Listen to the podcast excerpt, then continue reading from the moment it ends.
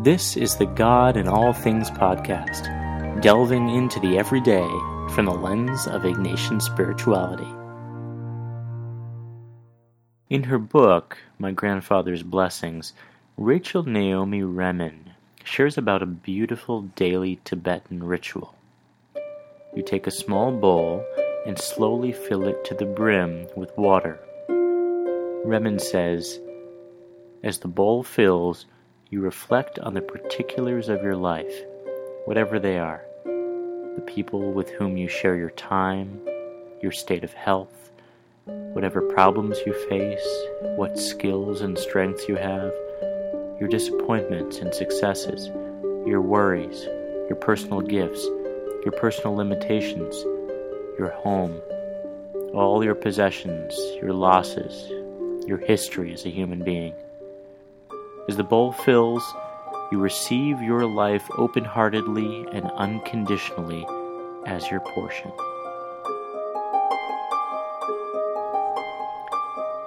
Can you sense something Ignatian already? In this first part of the ritual, there's a non judgmental acceptance and even detachment that comes, placing all these things metaphorically in the bowl.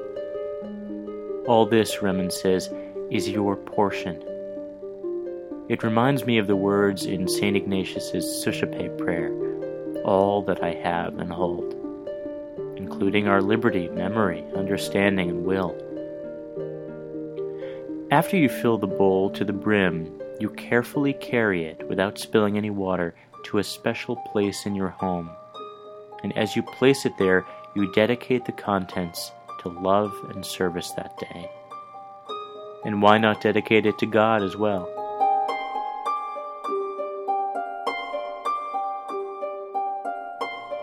Returning to St. Ignatius's prayer, we see the contents as gift from God, things that help us in our path to God. To you, O Lord, I return it, the prayer continues.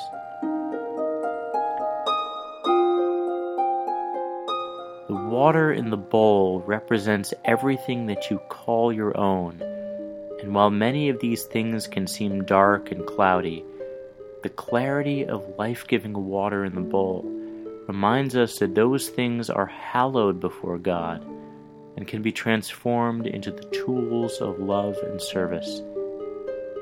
At the close of the day, you empty the bowl outside into the earth, ready to be filled again the next morning.